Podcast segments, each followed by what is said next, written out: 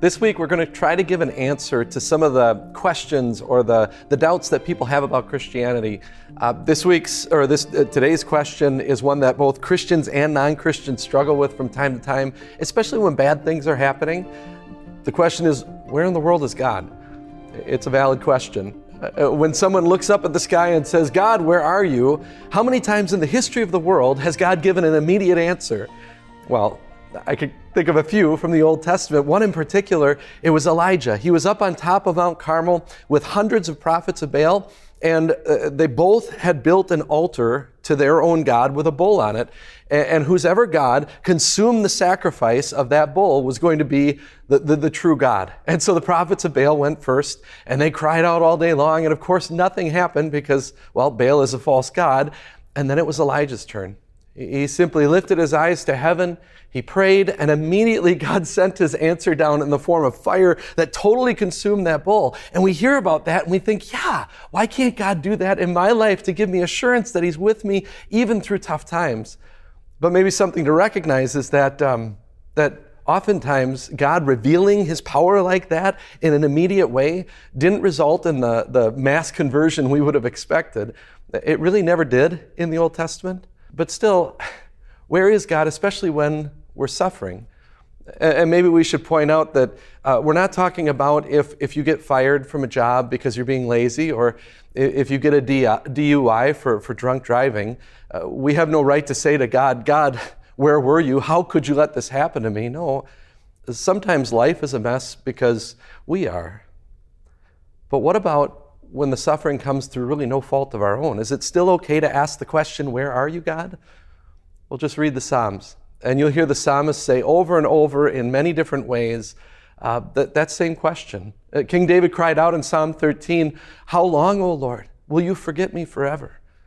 Finally, at some point in all of our lives, uh, there's going to be pain, there's going to be uh, suffering, there's going to be uh, death, whether it's happening to us or it's happening to someone that we love but also recognize that if that's causing us to cry out to God and say, Where are you?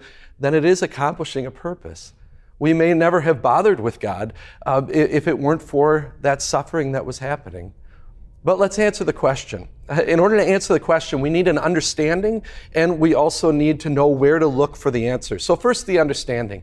We, we need to understand what our greatest need in life is.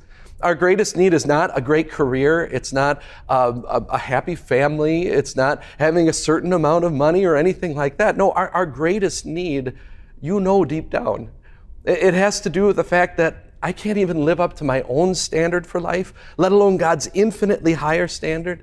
It has to do with the fact that I know that there are consequences for my sin, eternal ones. Finally, that need, every other need pales in comparison to that one great need of having, having peace with God. And then, secondly, where to look for the answer. Where is God? Well, look at Jesus, the one with all the power hanging on a cross. Uh, where is God when I needed him?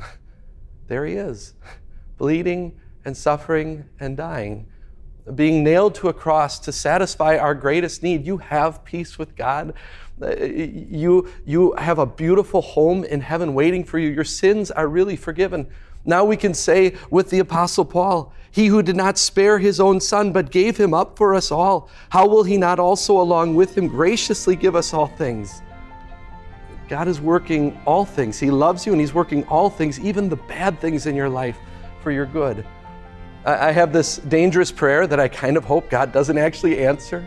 It goes like this Lord, if, if you need to allow me to have a horrible life here uh, on this earth for the speck of time I'm here in order to keep me close to you, then so be it. It's not that I want the suffering, but we recognize that God even uses those difficult things in life for our good.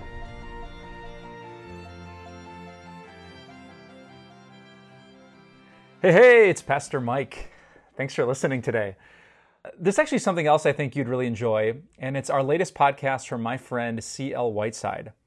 Uh, I could gush about CL and his gifts and the message he's bringing to the Time of Grace community, but instead, I'm going to let CL tell you in his own words what his podcast is all about.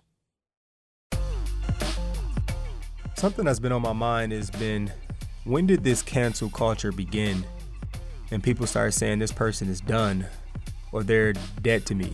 And what makes cancel culture intriguing is that if you aren't angry like the majority of people are also angry, and you're not saying I'm done listening to them or I actually forgive them, you get canceled too.